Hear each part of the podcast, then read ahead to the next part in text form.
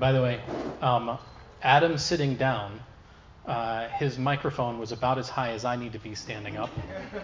Um, fun little piece of information there. So, as you turn, uh, many of you all recognize that we have been in a series we just started last first Sunday on evangelism. Uh, but we're not just talking about evangelism, just how to evangelize. We're going to get to that some.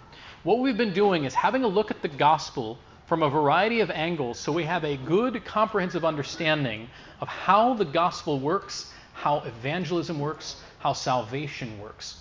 And so um, last week we talked about how we, are not last week, but last month, uh, we talked about how we are in our own state naturally sinful and separated from God, and how apart from God doing a work we call regeneration, no one will ever believe.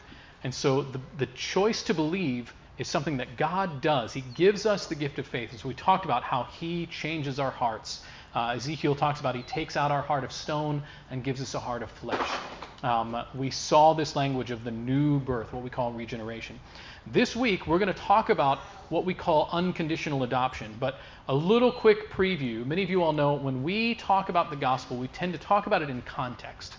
Um, and we have four key points that we point out as kind of the concept for the gospel that we see played out through all of Scripture. Uh, sometimes they will call this the grand narrative.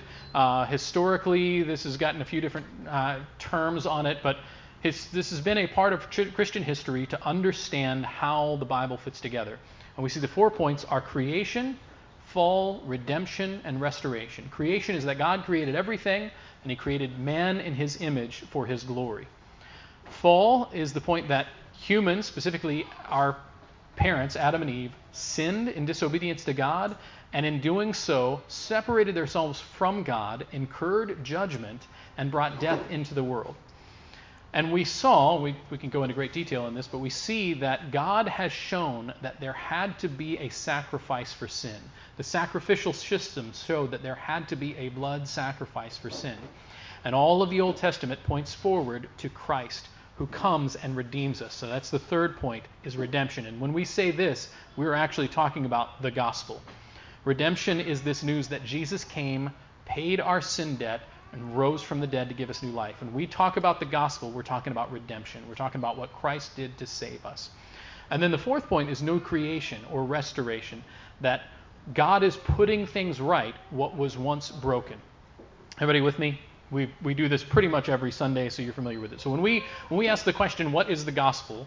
Gospel simply means good news, and it is the news that Jesus died to pay our sin debt. We see this in 1 Peter 2:24, among other places, and two that he rose from the dead as our future hope. We see this in 1 Corinthians 15, as well as many other places. Uh, we bring this up because there has been a movement to call a lot of things the gospel that are not. Um, the the gospel is not that God loves you. Yes, that is good news. It is not the good news. The good news is that God died, Jesus died to pay your sin debt and rose from the dead to give you new life. Uh, some people say, well, the gospel is about how we're making the world better through our obedience. I'm like, no, that's not the gospel. It can be an effect of the gospel that as God changes our hearts, we do good things and the world does get a little bit better. The gospel is not good works. The gospel is Jesus paid your sin debt and he rose from the dead. That is the gospel. Uh, 1 Corinthians 15 gives us a good explanation of the gospel. Um, we're not going to read through it, but if, you, if every now and then people are like, well, how do you know what the gospel is? I'm like, well, there's a lot of places, but 1 Corinthians 15, Paul lays it out really clear. Here's what's also important. This is why we're, we're talking about this in the context of evangelism. In Matthew 28, Jesus commanded that we go and make disciples of all nations.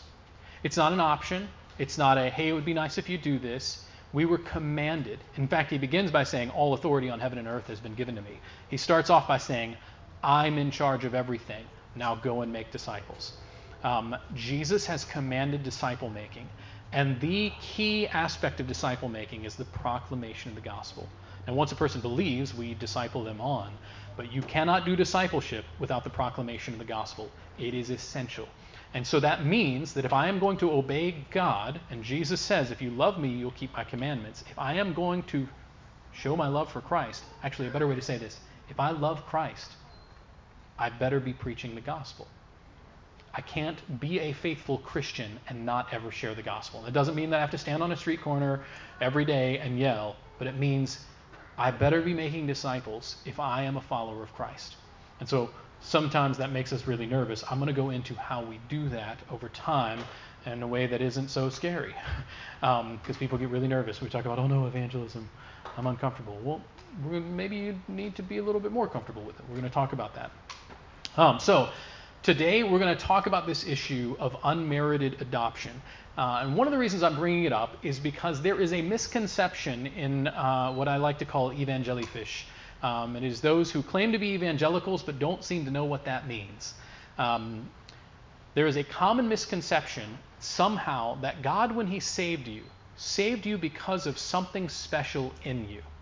Um, maybe you've heard that. Like, I, I know I pick on Todd White every now and then because he's not a good theologian. I hope that he is repenting of some of his bad teaching. But he has said, well, when I look at the cross and Jesus' sacrifice, I think about how, how wonderful I must be that God paid such a price. I must be, I must be really valuable to God. That's tantamount to heresy. Because the reality is, we are saved by grace and not merit.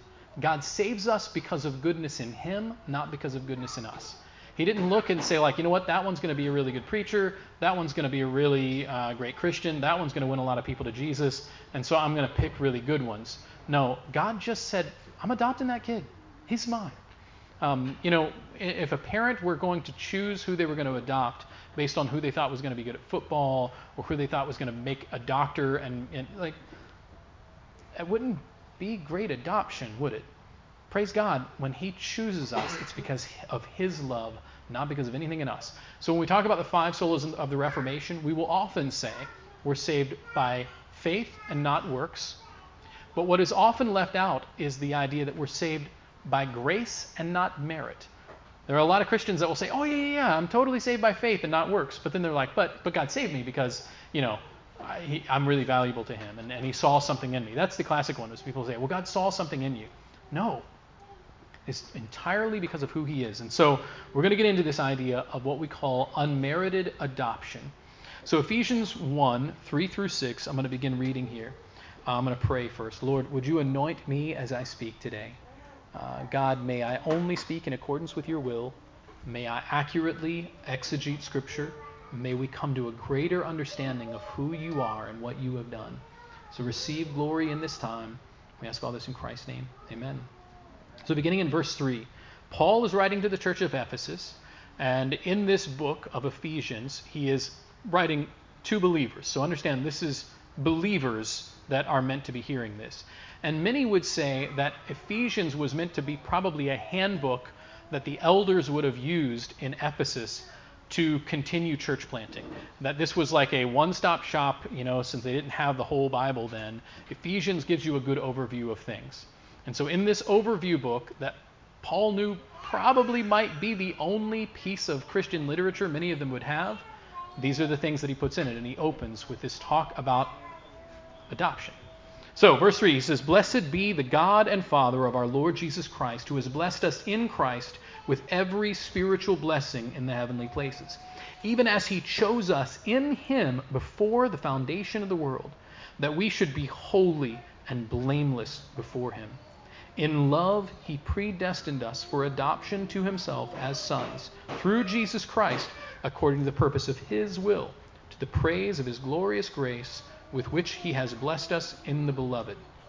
Okay, a lot of stuff going on there. Um, but we're going to talk here about the fact that it is the Father who is adopting. Uh, so you'll notice in verse 3, one of the first things that comes up is that God is the one being blessed for adopting he is referred to as the Father of our Lord and Savior Jesus Christ. This is important that God's, God's role as Father is given specific emphasis here, specifically that He is Father of the Son, our Lord Jesus Christ. And then he goes on to say that it is in Christ that he has blessed us with every spiritual blessing. And you will see, you might note on, on the verses, that I've highlighted every time there is a mention of in Christ whether it is specifically just in Christ or through, through Christ or the beloved or in Him. And I want you to note how often this phrase in Christ or some variation of it comes up as the central focus of how God has adopted us. So, verse 4 goes on where God talks about, or Paul, writing of God, uh, talks about how God chose us in Christ before the foundation of the world so that we would be holy and blameless before Him. Now, I'm just going to fully recognize that there is a theological can of worms to be opened in this topic of predestination. Um, without going into great detail, I will say in, in our um, underground seminary Doctrine of God course, we go into this in much more detail. I just want to point out what this says. It says that He chose us in Christ before the foundation of the world. That means that before you and I existed, before we breathed a breath, before the world itself was spoken into existence, God chose you to be His child. How that works with human will and responsibility, big discussion. But put aside everything else. God knew ahead of time who you were going to be, what you were going to be, before you had done good or bad because of who He is, not because of who you are. He said, That one's going to be mine. That, that kid's going to be mine. Um, I, have heard of people, um, you know, traveling in a third world country and they come across orphan children who are in terrible poverty and they're just like, that one, that, that one's mine. That's, I'm going to adopt that one. This is how God's adoption works. He doesn't look and say, like, ah, oh, you know what, Bob's going to be really good at this, or Adam's going to be really good at this, or Carol's going to be great at this, or wow, you know, Bucky's going to be such a nice guy. God, there's nothing like that. God just says, that one's mine. Nothing to do with anything we had done. Here's what's also interesting, and what gets left out in a lot of discussions related to predestination. He talks about us being predestined so that we would be holy and blameless before Him. Think about the fact that He predestined that you would be holy and blameless. It's not just predestined to be saved, although that's obviously built into this. It's predestined that you would be holy and blameless. Now, we could say this has to do with how Jesus paid our sin debt, and so we're justified before Him. That was one of the catechism questions today. It could very be well a, a reference to that. Praise the Lord. We also know, though, in Romans 8 that it says He predestined us to be conformed to the image of His Son.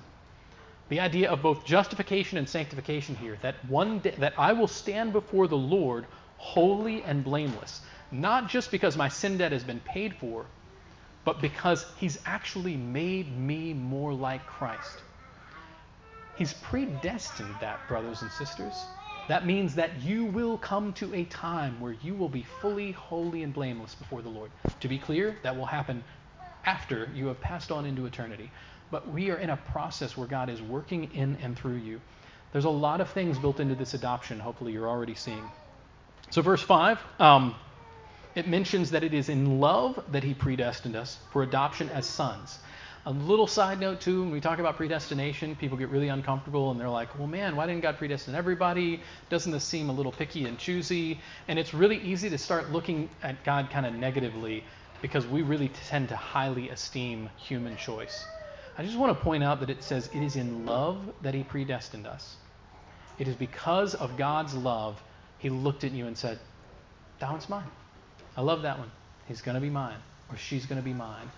This whole thing is because of God's love. And as it says, is it, accord, it is according to the purpose of his will. He's the one who said, This is what I want to do. This is my love. This is what I'm going to do to save that one all because of his will. Anyway, uh, verse 6, I also want to point out, it mentions that this is for his glory, and then it says this to the praise to praise him for his grace with which he has blessed us with in Christ.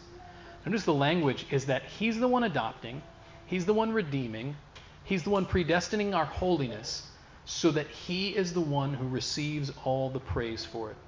Everybody with me? Is this making sense? All right. So let's read on in verses 7 through 10. It says, In him, notice this in him coming up again. In him we have redemption through his blood, the forgiveness of our trespasses according to the riches of his grace, which he lavished upon us in all wisdom and insight, making known to us the mystery of his will, according to his purpose, which he set forth in Christ, as a plan for the fullness of time to unite all things in him, things in heaven and things on earth so, this focus here in verse 7 is that it is in Christ that we have this redemption, and it is absolutely by his blood. That this redemption provides this forgiveness for our sins, and that it is absolutely according to God's grace. Have you ever thought about things being done according to God's grace? It's not just that He does it, it's that it is in unity, it is in function with His grace. And so I want to dig into this is in verse 8 and 9 a little bit more as to what this is a reference to. Notice it says that grace, this grace of God that brings us this redemption, is lavished upon us. Um, when we think of lavish, I think of uh, I think of like fancy things, right? You think of lavish, you think of uh, liberalness in it. Like I'm lavishing something. I'm if we're not careful, it even sounds wasteful, right? Lavishness gives this idea of abundance that I'm like I'm pouring it out, right? Uh, it's used. It seems like lavish is a word that's used in soap commercials to like make you sound fancy and whatever. Like the idea of lavish means like this abundance, and God is pouring out in abundance on you. He is lavishing His grace upon His children. Everybody with me on that? So it's interesting when we think of lavish, we don't think of prudence. And yet, the very next verse, it says that this lavishness, this grace that is lavished, is in all wisdom and insight. Little key side note this means it is not wasteful and reckless. Uh, many of you all have heard me speak negatively of the song Reckless Love. It's because, man, God never does things outside of his nature. God is never reckless. And we see right here this love that he that causes him to predestine, this grace that he has for us that is lavished out on us is still done in perfect wisdom and insight. It's a little bit wild to me to think that in lavishing, he's actually doing the wisest thing possible. That in lavishing his grace upon us, he's actually doing in accordance with his insight, his knowledge of all things for all time. And he says, This is the absolute best thing that is to be done. It means that every piece of this is in accordance with God's plan to bring him the most glory. So, in fact, so I'm thinking, like, okay, well, if it's lavished, but it's wise and insightful, how does that work? Notice the very next phrase talks about how it is in His grace that He shows us the mystery of His will. Anytime we see the word mystery in Scripture, it's not like Scooby Doo minute mystery where it's like, oh, something is unknown. Mystery in Scripture always reveals or talks about something that was once unknown that it is now known. Mystery is always referred to in reference to a fulfillment and a revealing. It's that we didn't know this before and now we do. It's a mystery that is revealed. It says that His grace is showing us the mystery of God's will. So, what is that? So, here we have this thing where it's, it's grace that is lavished upon us, it is in wisdom and prudence, and that somehow it is revealing His will. And then he goes on to say that it is in accordance with His purpose and all of a sudden, all of this is in Christ. So, once again, referencing in Christ. So, verse 10 gives us a little bit more specific understanding of like this mystery that is revealed. Verse 10 talks about how it is God's plan for the fullness of time. Anybody want know what fullness of time means? Like, what is fullness of time? That's a good question or a good comment. Not exactly, but in a sense. Fullness of time when, when God wanted things to happen. So we use this phrase like when the time is ripe or when the time is right, right? The idea of like at just the perfect time, in the fullness of time, the fulfillment of time. Like when it was supposed to happen, it happened.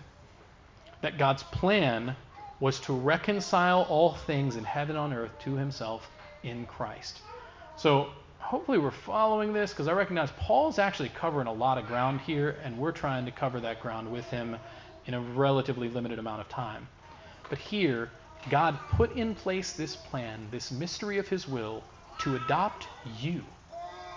Like, not just random people, not just a whatever, like you, the ones he predestined before the foundation of the earth. He had this plan, and he had a plan for when it was going to happen and it is played out in Christ, in which God is restoring all things to himself. So, just a quick understanding of this fullness of time. I'm going to hop over to Galatians 4 because Paul, in these uh, Galatians, Ephesians, Philippians, Colossians, he seems to be addressing some of the same themes. He is writing roughly at the same time. He's in jail, he had some time to write. Um, Galatians 4 4 through 7 says this of this fullness of time thing. It says, But when the fullness of time had come, God sent forth his Son, born of a woman under the law, born of a woman, born under the law, to redeem those who were under the law, so that we might receive adoption as sons. Are you seeing all this fullness of time adoption like reiterated here? It says, And because you are sons, God has sent the Spirit of His Son into our hearts, crying, Abba, Father, so that you are no longer a slave, but a son. And if a son, then an heir through God. We're going to get into this in greater detail in just a moment. But notice this language is that the fullness of time, very specifically, is Christ's atoning work. And it is so that you and I can come to know Him and be His sons and His daughters. Colossians 1 19 through 22 says a similar thing. It says, For in him all the fullness of God was pleased to dwell, and through him to reconcile to himself all things, whether on earth or in heaven, making peace by the blood of his cross. Notice the same thing of like restoring all things in Christ. This language is that he paid the sin debt so that things could be made whole again. Verse 21 And you who were once alienated and hostile in mind, doing evil deeds, he is now reconciled in his body of flesh by his death, in order to present you holy and blameless and above reproach before him. Does that sound really familiar with what we were just reading? That this fullness of time is about Christ's atoning death. That everything in all of history, in all of Scripture, points to Christ for this purpose, this very specific purpose to make sure that you could be redeemed so he could adopt you as his child. Sometimes when I'm preaching something like this, I think about how profound and earth shattering it is, and I think, like, I, I, wish I had bigger words. I wish I had more dramatic ways to communicate just how big this is, but anything I did would not be enough. That God, in His mercy, in His sovereignty, in His grace and His love, planned this before He even spoke light into existence. And he knew you ahead of time, and he knew you were going to rebel against him. He knew that you were going to hate him, and yet built into his plan to redeem you. Uh, the illustration I often hear is it is as if uh, a child runs off from home, rebels from his father, gets into a terrible situation, is caught into slavery, and is on the auction block. And that father, who this was already his son, this is, should have already been his because he created us comes there and buys back the son. And so there's a sense in which like it's we're God's because he made us, but now he's bought us with Christ's blood. Think about the fact that for all eternity, or before the foundation of the earth, he planned this. And he knew what it was going to cost him, and he did it anyway. So, when we talk about this grand narrative of Scripture of creation, fall, redemption, and restoration, uh, when we talk about that whole grand narrative, this central point, this fullness of time, is that redemption that we talk about. So hopefully you're in the back of your mind. Hopefully two things are going on in your mind right now. One, you're thinking like, God, look what you have done. And hopefully you're, you're, you're overjoyed that God adopted you and all that He's built into this. But second, hopefully you're thinking about the fact that the, the people that you are to lead to the Lord are people that He has already planned to adopt before the foundation of the earth, and that He is going to accomplish His purpose. And we'll see in a minute that should give us great confidence as we evangelize, but hopefully also it helps us to understand just how central Christ is in all of this. So, last section here Ephesians 1 11 through 14. It says, In Him we have obtained an inheritance. Because this is what happens with kids, right? If you get adopted, you're part of the family, you're one of the kids. You get an inheritance right? A kid gets an inheritance, and when you're adopted, you are just as much a child as anybody else is that was born into the family. So, as in Him we have obtained, now notice it is in Christ that we have obtained this inheritance. In Christ, in Him, we have obtained an inheritance, having been predestined according to the purpose of Him who works all things according to the counsel of His will. Um, important thing here. This God who works all things according to the counsel of His will, who makes sure that whatever He wants to happen happens, that's the God who predestined you. You know what that means? That means he's going to make sure that you endure to the end. Reading on, so that we who were the first to hope in Christ might be to the praise of his glory. In him you also, when you heard the word of truth, the gospel of your salvation, and believed in him, were sealed with the promised Holy Spirit, who is the guarantee of our inheritance until we acquire possession of it to the praise of his glory. So, a couple of key things in here. First of all, as we mentioned, the inheritance is in Christ. Again, the emphasis on Christ.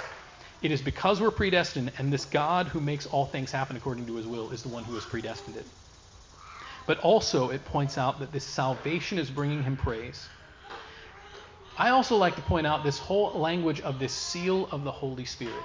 Um, guys ever, you, most of us, if you've been to like Colonial Williamsburg or if you've watched old movies about kings, um, the, the king has like, you know, they'll put some wax on a letter and then he'll have like a signet ring or some other type of a seal that he puts on it that marks it. And that mark there is to show that this is from the king. This belongs to the king, right? Uh, arguably, the king could give his signet ring uh, or his seal to someone else to show, like, hey, I'm, I'm with the king, I'm one of his, right? The language of Scripture here is that when we believe, God gives us the promised Holy Spirit as a seal. Other places it actually uses the language of seal.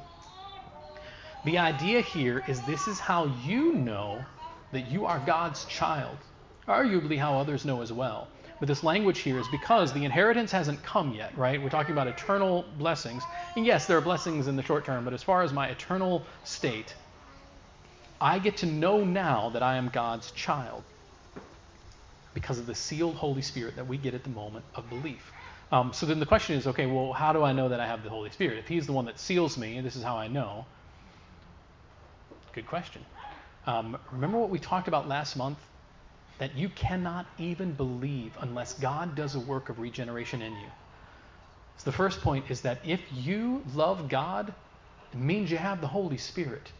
And not just, yeah, general, like, yeah, God's great and all, but the idea of the God of Scripture, this God of Scripture, described in Scripture, you love him. Because Romans 1 talks about apart from Christ, we hate God. We hate the God of Scripture, at least, right? And so the language is if you love God at all, it's because the Holy Spirit worked in you to make it possible for you to do so. That is a sign of the Holy Spirit. Uh, R.C. Sproul used this illustration in Assurance of Salvation. He's like, do you love God perfectly? When everybody would say, well, no. He's like, okay. He's like, do you love God even a little bit? It's like, if you love God even a little bit, it's because His Holy Spirit is in you. And hopefully that love is growing as the Holy Spirit is working in you. But he's like, that's, that's a sign of the Holy Spirit. That's a sign of the seal of the Holy Spirit that you are God's child. Beyond that, though, what else? Does anybody know what else the Holy Spirit does? So he's, he's regenerated us. Anybody else? He teaches. So if I'm reading scripture and things are coming to understanding, a side note, 1 Corinthians talks about how the non believer cannot discern spiritual things. And I have many times been looking at things in Scripture that were pretty plain that the non-believer looked like looked at they were just insane. I've also seen some of those who came to Christ, and all of those things became clear to them. Brothers and sisters, the Holy Spirit teaches. So if you are reading Scripture, and not that you're never confused, but like if you are getting insight as you read the Word of God, that is yet another sign that the Holy Spirit is in you. You are sealed, brothers and sisters. Anybody think of any others? It convicts. That was the very next thing on my list, by the way. The Holy Spirit convicts. This, by the way, I've never thought until recently how joyful it is to be convicted. Uh, Paul Washer used this illustration of like going out when he was a kid and he had new clothes on and he was told to keep them clean and he's out with his buddies and they're all playing in the mud and he just pretty much ruins his clothes. And he comes home and his buddies are nearby and his mother just loses her mind. Like, what what are you doing? And he says, Well, you know, my you know, you're not mad at my friends. We were all doing the same thing. And she says, Joe and David are not my son. She cares about her son and his cleansing, his sanctification, because he's her kid. Right? And not that we don't like pay attention and make sure that our kids don't kill each other, but man, I care a whole lot more about my child and disciplining my child than I care about any other ch- kids. Like I want all your kids to do well, and you know what? So like, I want you to think though about the fact that when God brings conviction in your life, it is because He's put His Holy Spirit in you to do that. So, brothers and sisters, repent quickly, receive God's grace, and be joyful that you are God's kid who's getting you clean. This is what He's promised. Anyway, um, other things the Holy Spirit does, we know that He he bears fruit in us. And so love and joy and peace, Galatians 5, where it talks about all the fruits of the Spirit, if you are growing in those, praise the Lord. It is a good sign of the Holy Spirit in you. I have used, by the way, Galatians 5 talks about works of the flesh and fruits of the Spirit. I have sat down with people that I wasn't sure was saved, and I read through here's the works of the flesh, and by the way, you're doing them because it's the concept. and then here's the fruits of the Spirit. Do you have these? Are you growing in these? And there have been times where, it, nope. I'm thinking one in particular where a guy just didn't seem to have, he had the works of the flesh and not fruits of the Spirit. And so the next step is like, you need to repent and believe the gospel. Um, but man, if you see, well, I'm growing in joy, I'm not perfect. I'm growing in peace. I'm not perfect. I'm growing in self control. Not perfect. That is a sign that the Holy Spirit is in you. If you are never being convicted of sin, that should concern you. If you are being convicted and you are growing, praise the Lord. I don't worry about the ones who are not who are struggling with sin. I worry about those who are not struggling with sin. If you are continually seeking to slay sin as the Holy Spirit works in you, that's the seal of the Holy Spirit. So as we finish up, hopefully, are you seeing this? Oh yeah. Yeah. Yeah, he's assisting us in prayer. Yeah. I'm just thinking, are you talking to God every day? Yeah.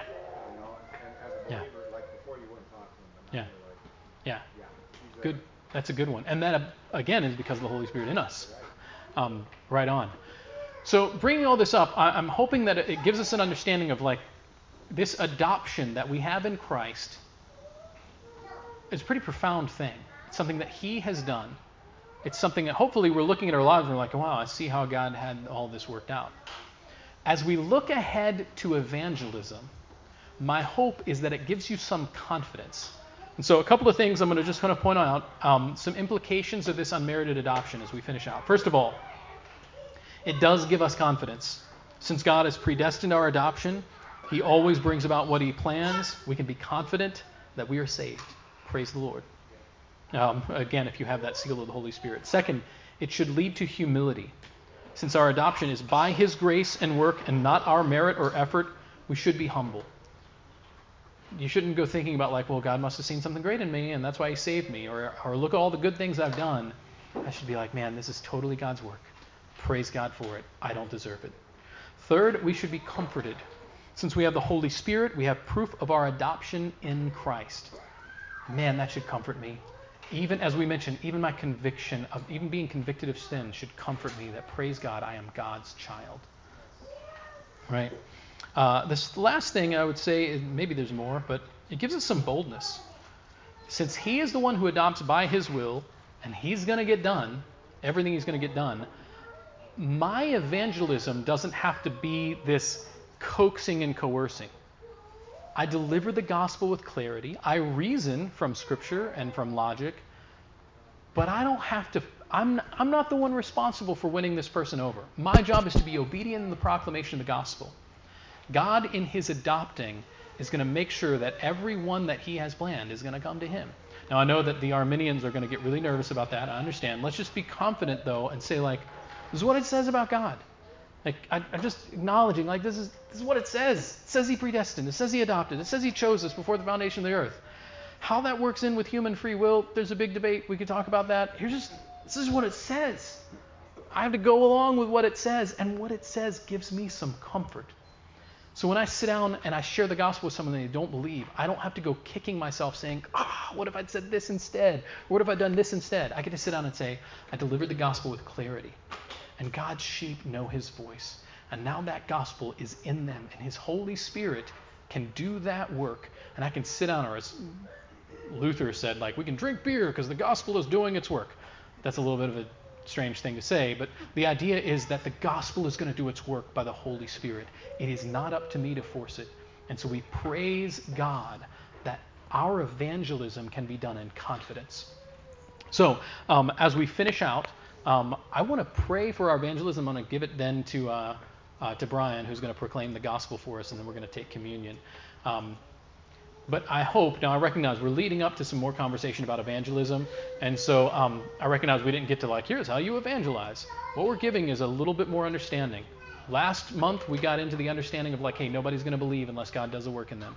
But I better proclaim the gospel because that is the prerequisite. Uh, they have to hear if they're going to believe. This week, we're talking about, like, man, God's adopted his kids. He's going to make sure this happens. Um, hopefully, that gives us some confidence. We're going to go into more of these things in the coming weeks. But if you would, join with me in prayer, and then we're going to hear the gospel proclaimed.